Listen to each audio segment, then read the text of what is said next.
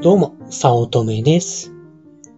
今回は、健康の中でもなぜ大切、睡眠が大切なのか、脳機能からも当たり前の話、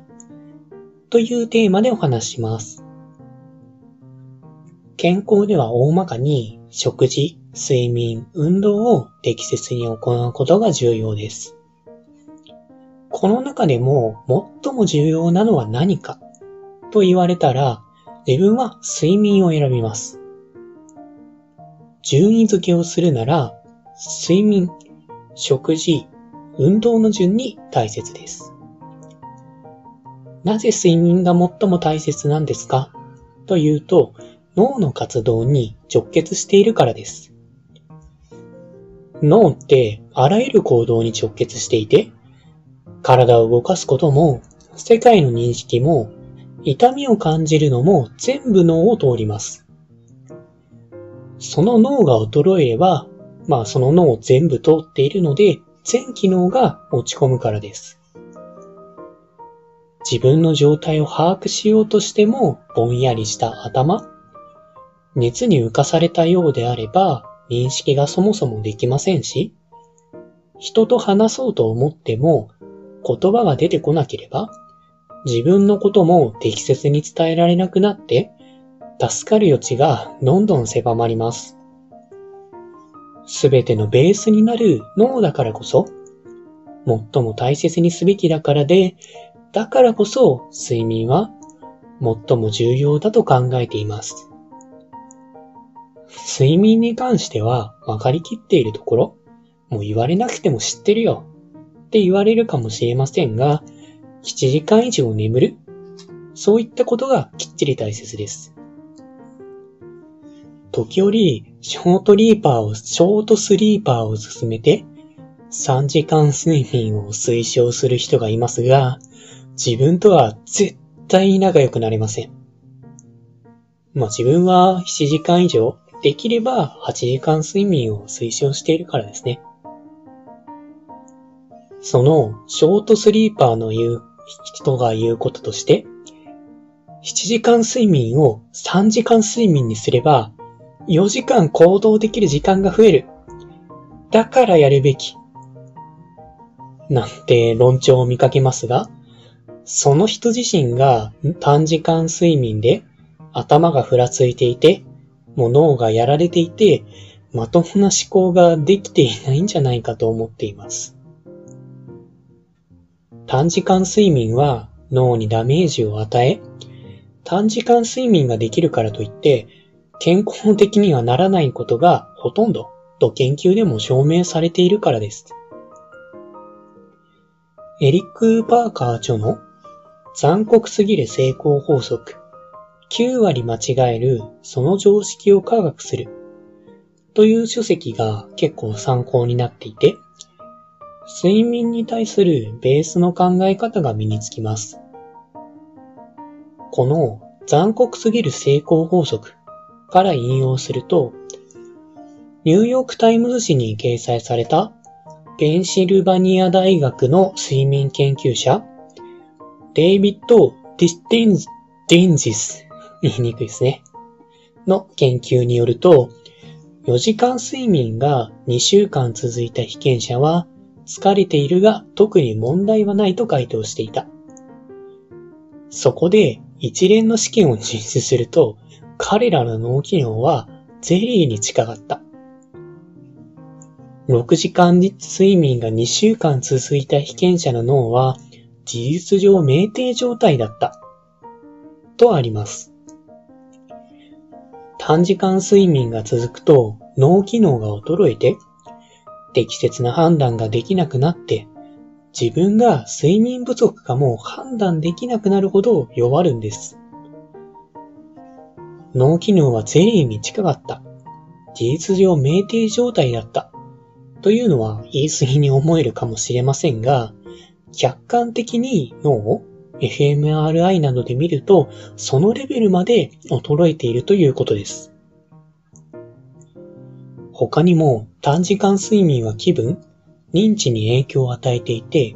ネガティブな反応が50%も増えるとされています。とても簡単なことで、疲れていたら気分が悪くなるってことです。まあ、こういったことからも短時間睡眠では、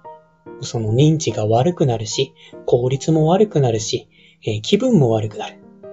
まあ、やる理由が正直ないんですね。まあ、ですので、8時間睡眠に戻すことで脳がリセットできて、えー、情緒的にも安定して、認知の機能も回復するといったことは言われています。もう7時間できれば8時間睡眠というのはやるしかないです。もう本当にですね、睡眠時間を削って行動時間が増やせる。まあ、なんてことに憧れを持っている人もいますが、もうそれは幻想です。まあ、確かに行動時間は増えますけど、その分効率が落ちて結局何もできない。そのちゃんと寝るときよ、寝ていた時よりも全然行動ができなくなるっていうのが当たり前になってしまうんで、本当にやめた方がいいです。まあ、それでも憧れを持つ人もいますが、そのショートスリーパーっていうのは遺伝的なもので、気合とかでどうにかなるものではないんです。ショートスリーパーには HDEC2 と呼ばれる遺伝子が突然変異したものを持っている人に限られています。で、これを持った人っていうのは、ある種の、えっ、ー、と、躁鬱状態、急に元気になったり、急に元気じゃなくなったり、みたいなことを繰り返している、まあ、ある種、もう感情のジェットコースターみたいな人な感じなもので、まあ一般的な人には明らかに合わない生活なんですね。そんな特殊能力を得た人と一般的な人が同じことができるはずもなく、一般的な私たちは7、8時間よく寝た方がいいんです。ショートスリーパーという、まあ、絶対に一般的な人からすると誤った概念が広まったからか？あるいは現代が忙しくなっているからか、まあ、誘惑が増えているからか、10年前よりも睡眠時間が平均1時間ほど減っていると言われています。そして10年前より IQ も下がっている傾向にあると言われています。行動時間が4時間増えて効率が半分に落ちたら今まで以上できることが減っていて最悪ですよね。そんなものを目指さない方がいいんです。睡眠時間が短いことに対してネガティブな研究結果は大量にあります。それでも睡眠時間を短く生活したいですか？行動時間が増えると、本当頭がだんだんバカになってくる。で、パフォーマンスも、パフォーマンスも下がって、効率も悪くなって、どんどん狂っていってしまう。そんな生活が嫌だからと、自分はいつだって上機嫌でいたいですし、脳をスッキリさせて脳機能を十分に発揮させるためにも、自分は7時間は眠る生活というのを維持しています。えっ、ー、と、皆さんも脳機能を良くしたい、気分を良くし、まあ、上機嫌でいたい、効率を良くしたいと思うなら、まず睡眠をきっちりととることが重要です。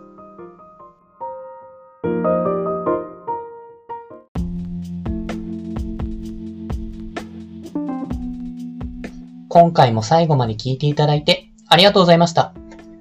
もしよろしければ、いいねやフォロー、コメントをもらえると嬉しいです。副業を始めたい。副業に挑戦したけれどもうまくいかない。という初心者の方が会社員の稼ぎを超えるためのポイントを押さえた LINE 講義を配信しています。初心者でもできる副業で本業の稼ぎを超える方法。ゼロから始める初心者のための成功法則。という講座です。会社に縛られたくない。自分で人生をデザインしていきたい方におすすめで、脱サラ自由を目指せます。よろしければご登録ください。他にもメルマガなどを配信しておりますので、まあ、自己紹介の下の方に URL があるので登録していただけると嬉しいです。通勤電車なので、ながら劇などに活用していただけると効果的だと思います。ご視聴ありがとうございました。